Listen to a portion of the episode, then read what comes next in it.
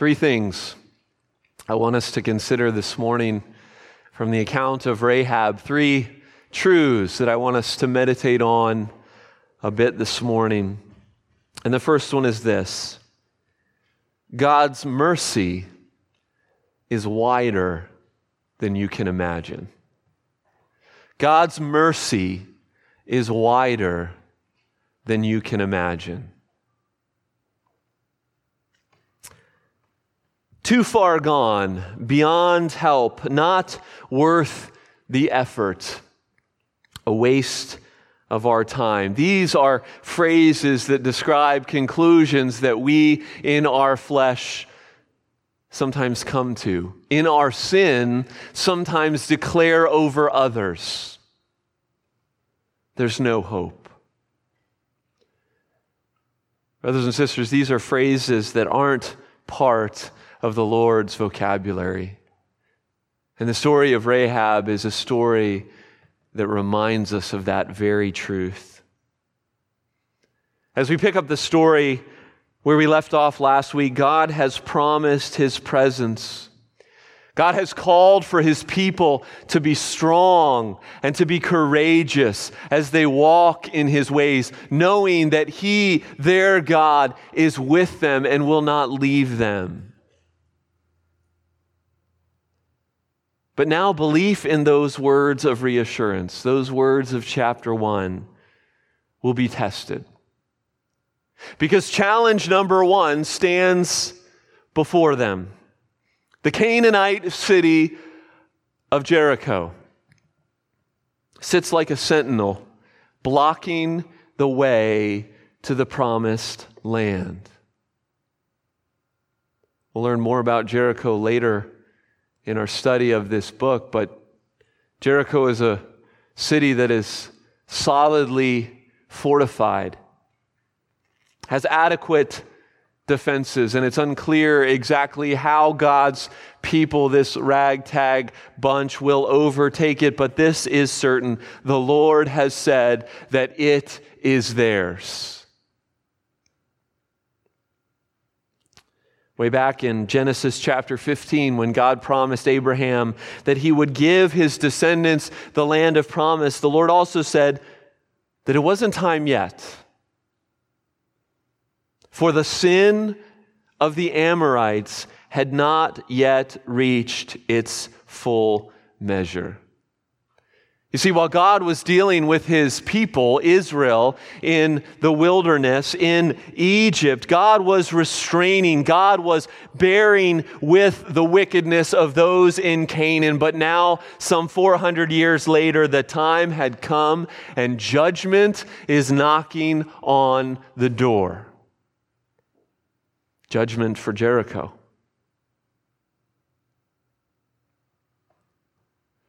And so, Joshua, to begin to fulfill the, God, the promise that God has given his people, Joshua sends spies into the land. Now, some have criticized Joshua's move here, saying that right off the bat, Joshua doesn't trust the Lord.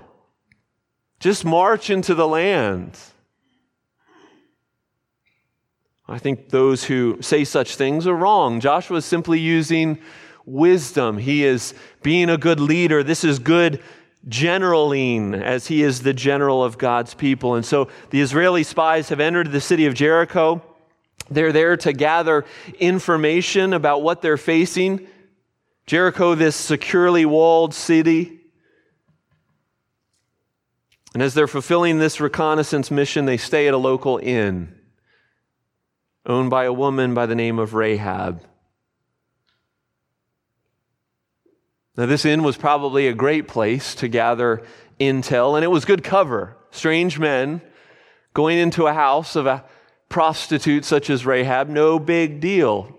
Her house, her sidewalk probably had reputation for that kind of traffic. However, it's interesting to note that despite that good strategy of the Israelites, they're detected right away. They're not particularly good spies. Remember, Israel is not some mighty war machine. Well, these spies trapped in Jerusalem, this will indeed be their end. But in a surprising twist, as we just read, this Ammonite woman, part of God's, part of the enemy of God's people, living in this godless place, having herself a godless past and a present stigma, saves them, and in doing so, saves herself. Rahab receives mercy in the face of God's judgment. It's interesting how, as we're reading this story, it's interesting the report that the slaves give at the very end of the chapter, verse 24. What do the spies say to Joshua? They say, Truly, the Lord has given all the land into our hands. And also, all the inhabitants of the land melt away because of us. Now, think about that phrase. Does, that describe, does that tell any intel that Joshua didn't know prior to sending the spies into the land, prior to sending the spies into Jericho? Not really. Here's a thought to consider. Here's a thought to marvel at. In God's providence, in a mercy that is wider than we can ever imagine, could it be that the spies have been sent into Jericho to save the life of one immoral woman and her family? We don't know what else they told Joshua. We don't know what else they learn, but the text sure seems to say they didn't tell us anything new. You see, this is a display of sovereign mercy in the face of looming, deserved judgment. That's why Rahab's story is so beautiful. Think about it. Just like Israel, just like you and I, God didn't choose Rahab for any particular reason. He simply set his affection upon her. Yahweh didn't need her to accomplish his ends. He didn't need her in order to save the spies. But he includes her in the accomplishment to his ends. And as a result, she really becomes the most unlikeliest of allies. She wasn't a strategic citizen of Jericho. Maybe the only thing she had going for her was that she lived in the city wall. And the spies could easily escape through her window. But among her people, likely due to the fact that she was a woman, strike one, the fact of her profession, strike two and three, she wasn't thought of highly even among her own, let alone among God's people. No heritage of following Yahweh, just a history of making ends meet by daily immorality. She deserved judgment, just like her neighbors, just like her fellow citizens of Jericho. But God chose to show mercy. She was given eyes to see, she was given faith to believe. And she's a reminder that, brothers and sisters, we are no different. Just like Rahab, we have no claim to God's favor. Just like Rahab, we live in our own Jericho of sorts among a sea of unbelief and wickedness. And just like Rahab, we are a people of conflicting loves. But thank God that His mercy is wider than we could imagine. Rahab is saved from death. Rahab is welcomed into the family of God. Rahab marries an Israelite and finds herself in the line of the Messiah. God's surprising grace on display. It's amazing, deep, and wide. And it's a reminder that no one is out of God's reach that no one is beyond God's grace. But you don't know what I've done, Pastor Nate. It doesn't matter. I don't know what you've done, but I know who this God is.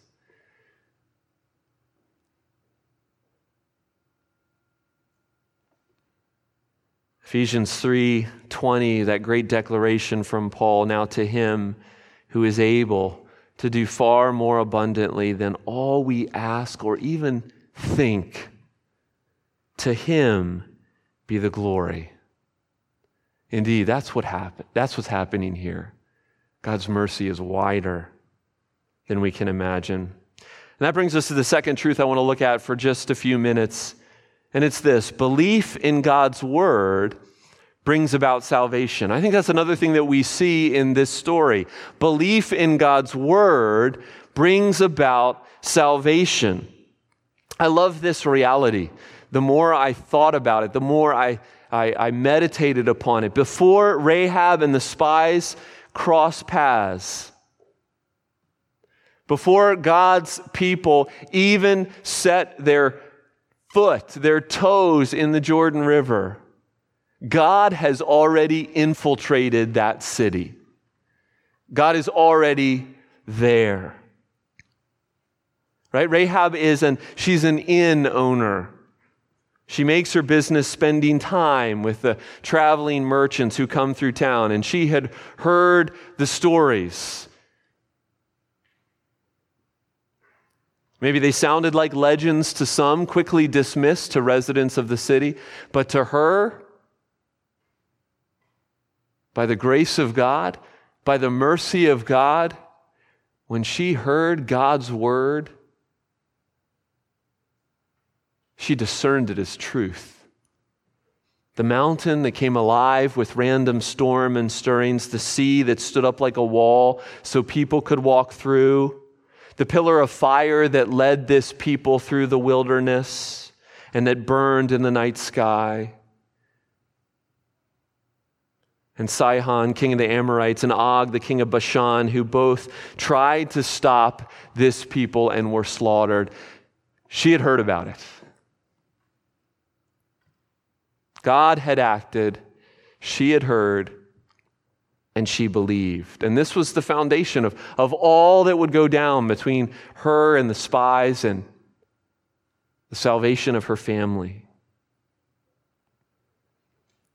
See, God is already at work by His Spirit, by His Word. He is softening the emotional defenses of this hardened city.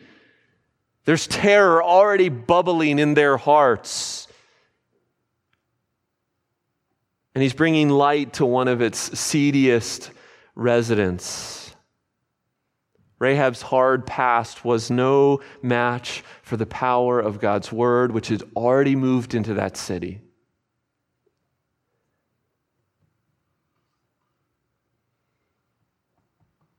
As we think about that reality, as we think about that truth in our lives,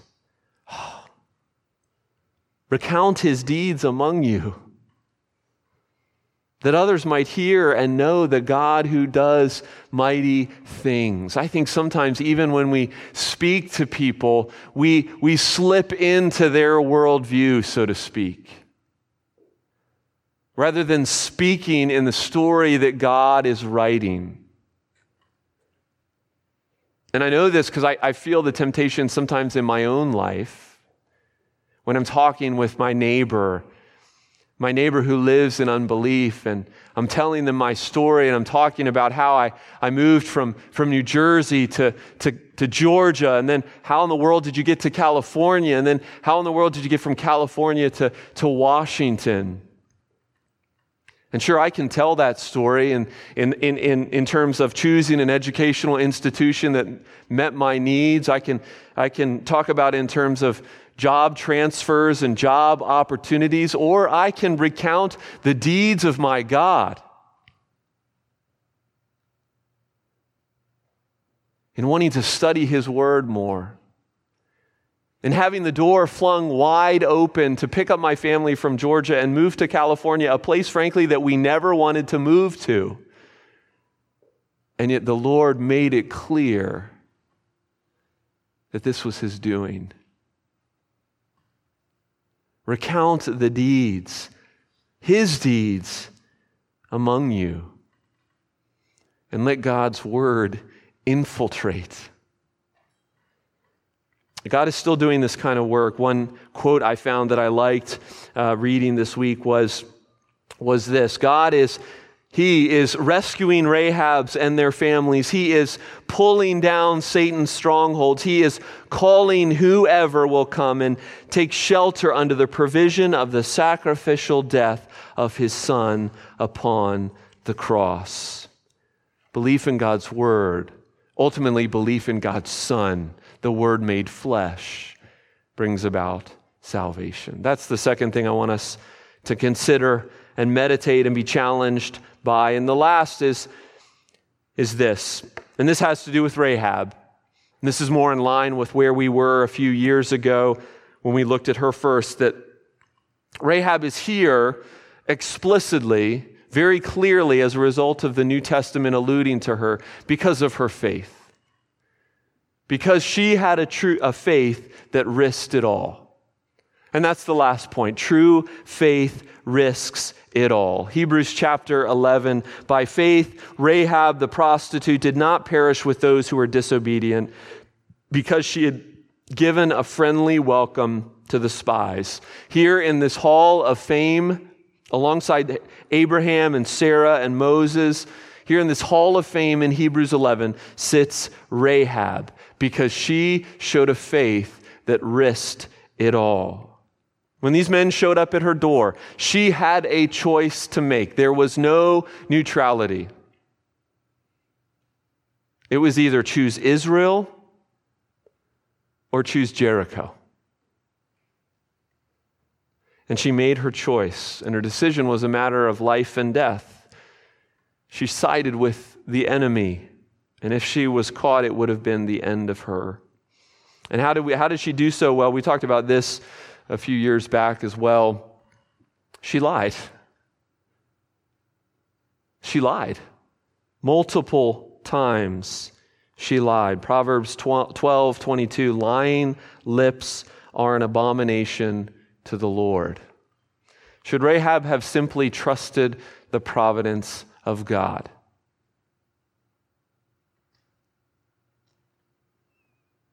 Well, I heard something helpful, I think, that I I didn't talk about last time we were here. It's a helpful perspective on thinking about deceit, on thinking about falsehood. It, I heard this definition that we, as followers of Jesus, we, as those who want to walk in integrity, reflecting the God of truth, reflecting our Lord who, who never bore false witness, who never lied, who never sinned. That we as a people are prohibited to bear false witness before someone who has the right to know the truth. Let me repeat that. We are prohibited to bear false witness before someone who has the right to know the truth. So, what's the other side of that coin? Well, the other side of that coin is the Egyptians in Exodus 1 who wanted to slaughter the children, and the Hebrew midwives lied to Pharaoh. Excuse me, the Egyptian midwives lied to Pharaoh in order to save the lives of Hebrew children. They forfeited their right to know the truth by their desire to kill. Does the home invader who comes into your house and wants to know if there's anyone in the house and your husband's upstairs getting the gun out of the safe or whatever, getting the baseball bat from under the bed, does he have the right to know, get ready, my husband's coming down the stairs in just a minute? No, that individual has forfeited the right to know the truth. It's a very difficult situation. It's not the point of the passage, it's a side note, it's a side tangent of the passage. But Rahab, I believe, didn't sin in protecting God's people. She stood for the truth of who they were, the God of truth. And she acted. She acted upon her belief and she rests in the mercy of God. Once these men leave, there's nothing left for her to do. Tie the scarlet cord in the window and then wait. No preparations need to be made, no fortifications need to be put up at her door. Simply wait for the salvation of the Lord. And in the same way, her life mirrors our life. God's acted in history. Jesus calls us to a faith that, that risks it all, that puts, puts everything in. We're all in Jesus. And then a faith that rests and waits for salvation. We've been studying the book of James. I've been studying the book of James with the boys in discipleship hour. James chapter 2, verses 25 says, Was not Rahab the prostitute justified by works? when she received the messengers and sent them out another way. For as the body apart from the spirit is dead, so also faith apart from works is dead. Rahab wasn't saved by the smuggling of the spies, she was saved by her faith. But the smuggling of the spies was the work that revealed that faith was genuine. Have we taken what we believed and staked our very lives on it? Faith in Jesus is not just an emotional response we need. Faith in Jesus changes all that we are, all that we have, all that we could be. While the people of Jericho trusted in their walls, while the people of Jericho trusted in their army and their accomplishments and their military might, Rahab sits in her room and trusts in a promise. She trusts in a God that she's never seen, but a God that she's only heard of, but a God whose mercy she knows can reach even her. What a great picture of the gospel this morning. It's what we're called to as well. Trust and rest in the mercy of God through Jesus. Let's pray. Father in heaven, we thank you for your word this morning. Thank you for your servant, Rahab, an unlikely choice to save, an unlikely choice to be saved. Father, may we reflect the kind of mercy, the kind of wide generous mercy that we see here. And may we ourselves be those who walk in risky faith, trusting that your word is true, that your word is living, that your word is powerful and effective, that the word became flesh for us that we might know life. Oh, Father, this I pray in Jesus' name. Amen.